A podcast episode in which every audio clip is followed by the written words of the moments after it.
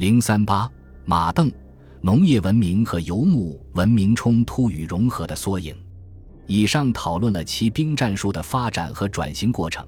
以及由此带来的骑兵对步兵的优势地位。这次战术转型的动因是中原、西汉骑兵寻求对抗匈奴骑兵的新战术手段。当马镫与骑兵冲击战术发展成熟之后，则又带来了北方游牧族政治上的中原化与入主中原。在怀特对欧洲中世纪的研究中，马镫和冲击战术带来了基于分权模式的封君封臣制 （feudalism），但在中国中古时代，我们却看到了冲击战术造成游牧族的政治集权化。如何解释这种差异？本书尝试做出的解释是：贯彻冲击战术，要求骑兵敢于冲锋陷阵。不为战死，但制度和文化都可以为这种战术提供保障。中国的游牧族用权力高压、军事纪律等制度的方式贯彻这一战术，使自身走向集权政治；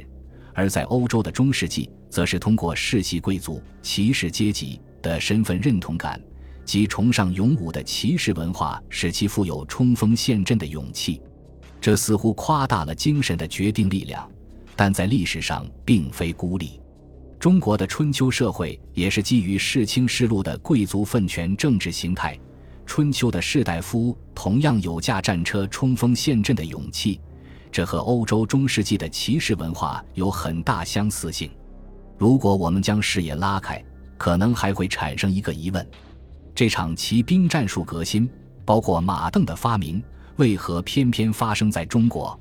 游牧与农耕文明的军事冲突贯穿了整个亚欧大陆的古代历史，并不专属于中国。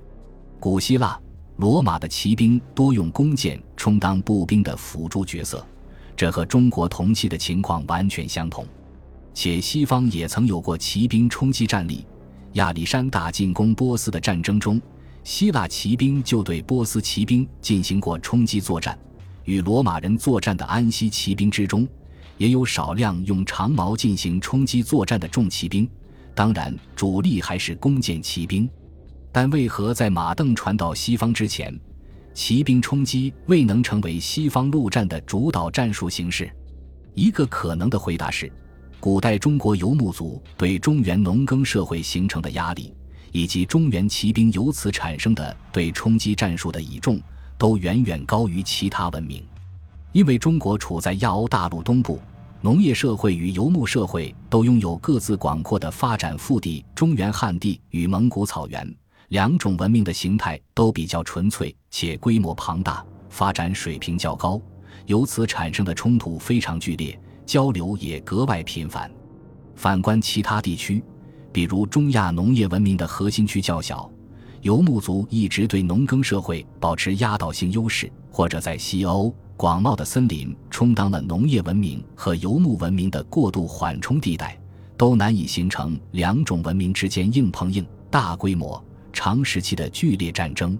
汉武帝时期倾全国之力，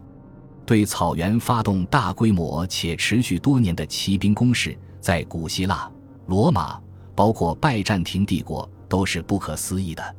骑兵的冲击战术革新发生在农业社会面临草原威胁、寻求解决之道的过程中——汉匈战争；而这种战术的完善和臻于极致，则发生在草原民族学习农耕社会、建立政权组织的过程中——两晋南北朝时期。革新的火花往往在两种文明接触、碰撞和互相学习中迸发，而在封闭的游牧或者农业文明内部都难以产生。旱地和草原的交界地带，便是这些变革的酝酿萌生之处。从骑射到冲击的进化，属于具体技战术层面，但它改变了游牧族和农耕族的军事实力对比，与社会权力结构发生了复杂的互动，